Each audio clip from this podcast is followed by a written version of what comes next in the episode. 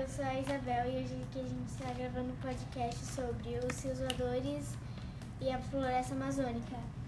A gente está aqui com o Lucas, com o Nicolas, com a Flora e com a Helena. Oi. Bel, como é que as florestas protegem os rios? As florestas protegem os rios, segurando a terra, pe- impedindo que sujeiras sólidas ao redor de e pesticidas, herbicidas, fungicidas e adubos chegam aos rios.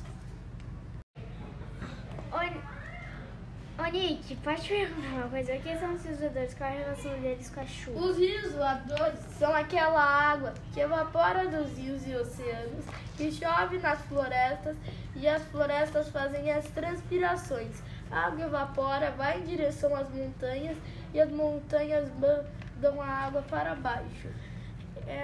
E a água, esses rios voadores aí, vão para vários lugares diferentes e chovem em vários lugares diferentes. De nada, Bel.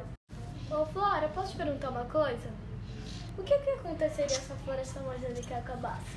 Se a floresta amazônica acabasse, nós teríamos uma falta grave de água, já que a floresta é uma grande máquina de água, por causa que as árvores que pegam água da chuva e transpiram, e com isso formam os voadores. Bel, posso te perguntar uma coisa? Pode. O que as pessoas podem fazer para evitar a destruição da floresta amazônica? Não desmatar as florestas e não poluir os rios e o ar, diminuir o desmatamento de árvores e fios. Obrigada!